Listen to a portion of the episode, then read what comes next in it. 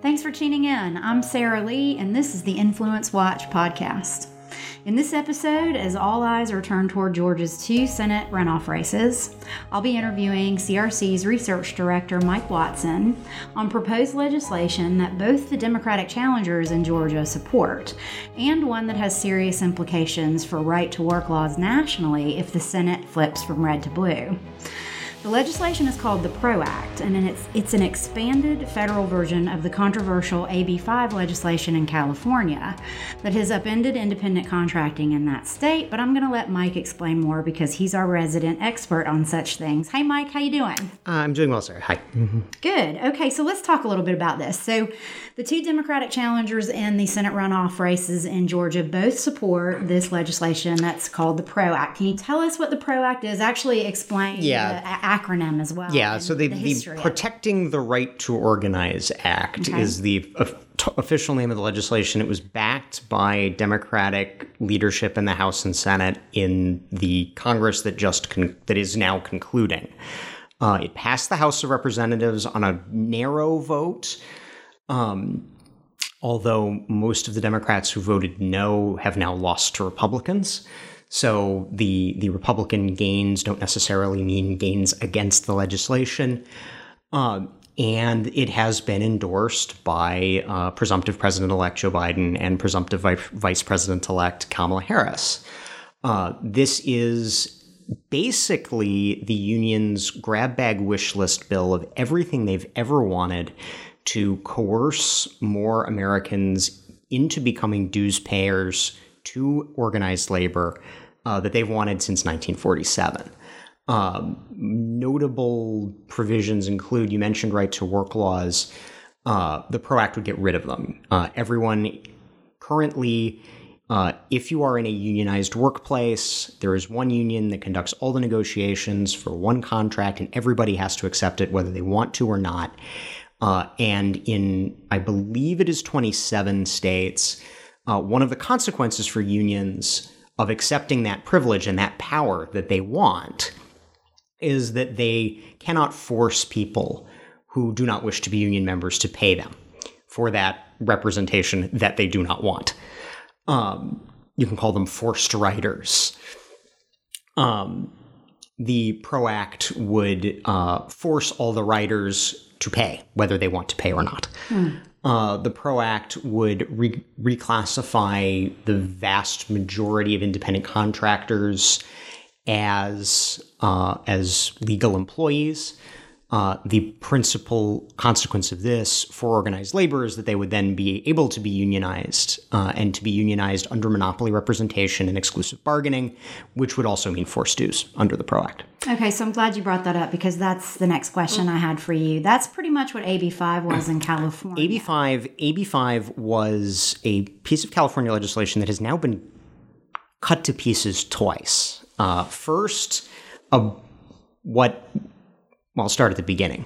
What the legislators wanted to do was to make basically all independent contractors in California into legal employees, subject to unionization, subject to the entire California Labor Code. This immediately became a problem for cultural freelance workers. Like Uber, Lyft. Well, Uber and Lyft were the targets. Mm-hmm. But there were a lot of jobs that ended up being collateral damage. Like people that write for a living? People who write for a living, freelance photographers, freelance videographers. Great example, Vox Media, Marcus Malitzus of The Daily Kos was co-founder of that, big liberal media conglomerate. Cut all its California freelancers because under AB5, they were going to have to classify them as employees. They were going to have to pay all the benefits, all the side costs, and they couldn't afford it. So they just let them go right before Christmas, I believe, last year. Mm-hmm. And even the thick-skulled legislators out there realized, oh wait, that's not what we wanted to do. So a bunch of cultural industries got carve-outs in legislation. the way the law was written, like wedding singers would have been employees, even though clearly what they're doing is independent, self-directed work, which has always in the United States followed the contractor model, which basically in the contractor model, you're basically an independent business selling your work as a business product. Mm-hmm. So, you know, if you're a wedding singer, obviously you have direct your own work. You're selling your labor, your performance as a cultural product for couples to buy. And that's very different than an employee who is strictly directed by the boss, you know, by a management system. You know, here, you know, I have to come into work. You know, I'm an employee. I come into work at a set hour. I work a set number of hours on a. Even though I have some direction of my tasks, you know, there's a set. You have to answer to somebody. I have to answer to somebody. I have to answer to somebody directly who can give me orders. Mm-hmm. So you know, under AB5, they were trying to make these independent contractors legally employees, even though they weren't actually doing that kind of work. And the principal, you know, the who benefits from that, of course, is organized labor, because right. Once you have. Well, you know, in two ways. One, you can force employees into unions. You cannot force contractors to unionize. And it also takes away any possible competition with unionized labor. Right. And so then what is Proposition 22? Yeah, so the second revision of AB5 was Proposition 22, which passed with a fairly comfortable majority. I think it was 58-42 last I checked. In California, and that was Uber and Lyft and the delivery the app delivery companies.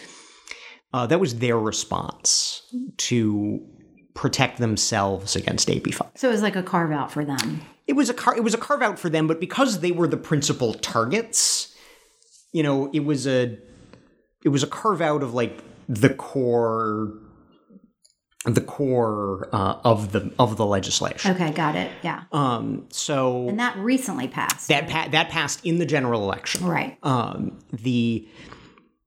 And what Prop 22 did or does is it allows the app companies to classify their drivers as contractors, as they had been doing, and it also creates a regulatory framework for the rideshare companies and for app-based delivery. Okay. So things like driver background checks, driver instruction, without requiring them to become classified as employees, and they also get like a health insurance contribution. Okay. Okay. So let's extrapolate this out then. These kinds of things that they were proposing in California under AB5, and how Uber and Lyft responded with the passage of Prop 22, or the voters responded. Yeah. To what the PRO Act would do nationally. I mean, you mentioned it a little bit. Yeah, nationally. So with regards to Prop 22, the way that the PRO Act was written, it basically cloned AB5 as it was originally written and applied it to everybody. Okay. So it would override Prop 22 and any changes that had been made to, again, assuming the legislation doesn't change in the next Congress. Okay. But that's only the start of what the PRO Act does. Obviously, we mentioned earlier right-to-work laws. Mm-hmm. Again, if you're in a right-to-work state like Georgia, mm-hmm. Like Virginia, you know, some of these states, you know, have more for social progressivism gone over to the Democrats, like Virginia, Nevada, they still remain right to work. And in a right to work state, a union can organize a workplace. A union can gain that exclusive representation, the ability to negotiate a contract that covers everybody, including people who don't want to be represented by the union, but it can't force the people who don't want to be represented by the union to pay. Got it. In a forced unionism state like California or New York, the union can force those people to pay. Right. And if you don't pay, you can be terminated from your employment. And make it very difficult for you to find other employment as well. Theoretically. I mean, it certainly would depend on the union depend on the union density, but it would. Well, like Actors Equity, for example. Oh, sure. Oh, if you're in certain industries, if you're not in a union, you don't work. Yeah. If in certain industries, especially again the creative industries, if you're not in the union, you can't work. But, so, what else are some of the more egregious things that we would see nationally if PRO Act passed? And I do want to get the last topic or the last part of this. I want to talk about what happens if.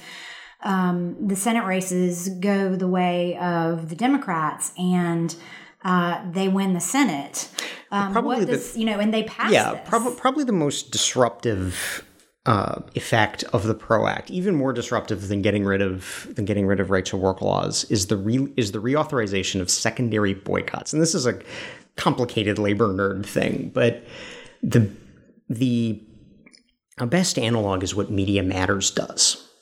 When Media Matters goes after Fox or goes after Tucker Carlson or goes after Rush Limbaugh or some other conservative media personality or outlet, which, by the way, listener, that is what Media Matters does. Yeah, that's Media Matters. That is why David Brock created it. That is what it exists to do. So what Media Matters does, they don't call up Rupert Murdoch at Fox and tell him to fire Tucker Carlson, because Rupert Murdoch isn't going to do that because Tucker Carlson makes Rupert Murdoch money. Mm-hmm. What they do is they go and attack the advertisers who are appearing on Carlson's show. The advertisers do not make money from Tucker Carlson. No. Theoretically, by a convoluted way, they might, but they're not. Tucker Carlson isn't writing their paycheck. Mm-hmm. They don't really care where they are advertising. Mm-hmm.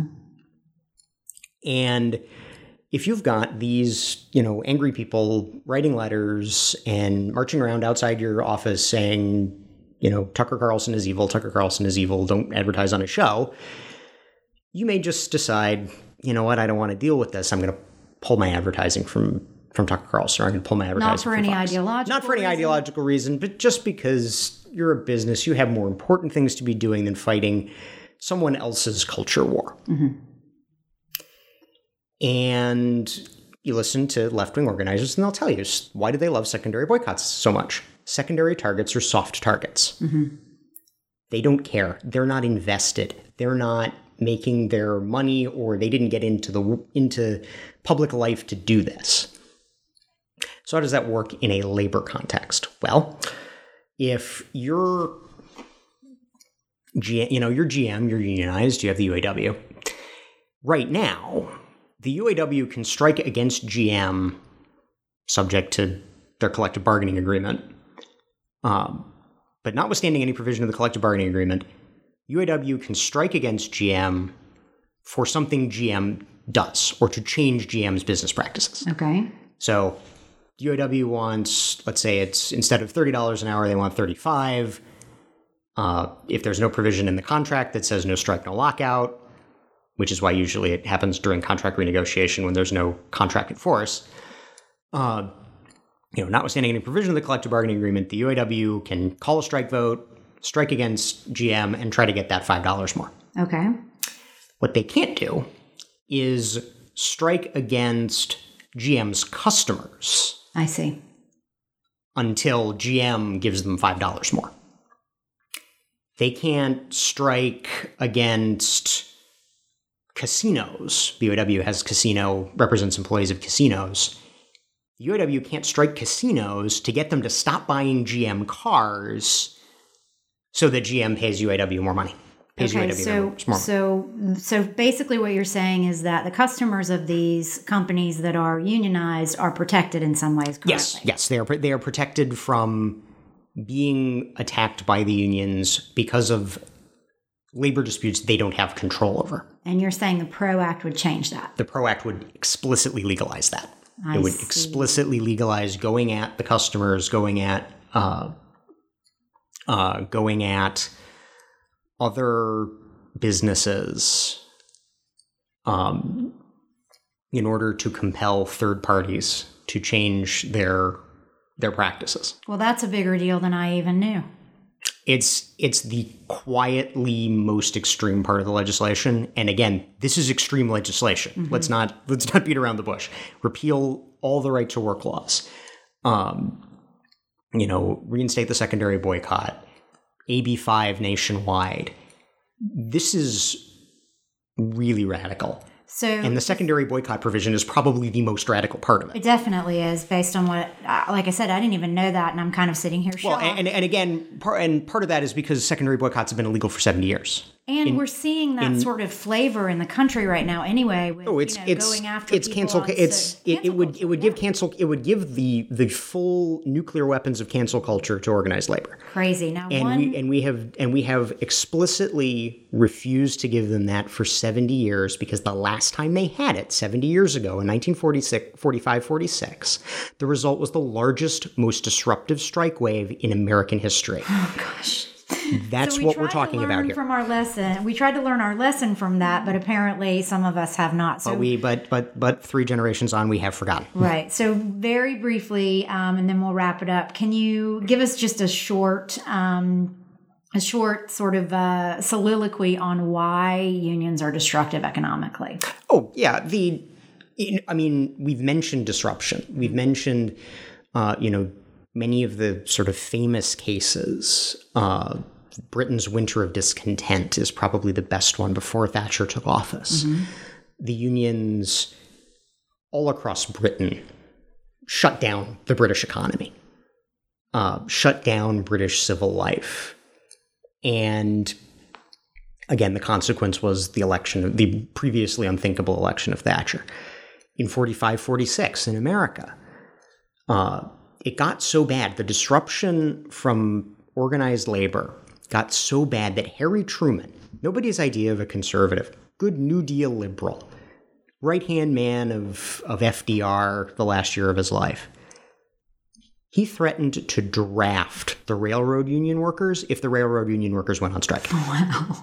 When the railroad union... You guys are going to war, man. When the railroad union caved... The day before he was going to give a speech to Congress saying he was going to do this, he gave the speech anyway, saying that if you do this again, I am happy to bring you labor peace, but if you do this again, you are all subject to the draft. So they were so disruptive that even people that ostensibly would be people who were on their side thought they had gone way too far. Interesting. And that's before you get into other issues like free association. Right. Free speech. Should people be forced to subsidize politics they disagree with? Right. The questions of labor costs. There's a reason that all the automakers that have built factories, all the foreign automakers that have built factories in the United States in recent years have done so in the South in right-to-work states where organized labor is not as militant. That's what's happening with Hollywood as well, going to places like Georgia because it's cheaper to work down there. Right. Right.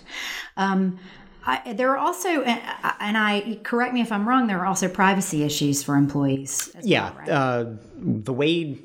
One of the lesser provisions of the PRO Act would codify a rule that the Obama administration made, which requires not just your contact at work, but your home contact information to be given to union organizers. Mm-hmm.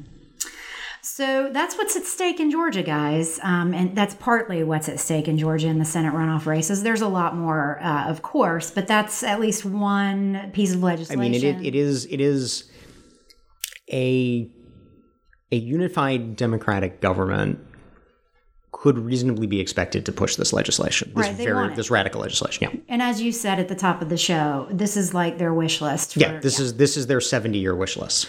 So if you're listening, we just wanted to kind of fill you in on part of what's at stake in the Senate runoff races in Georgia, since that's what everyone's talking about right now, and that is our show. So if you haven't subscribed to the podcast, please do so wherever you find your podcasts, and we will talk with you again next week.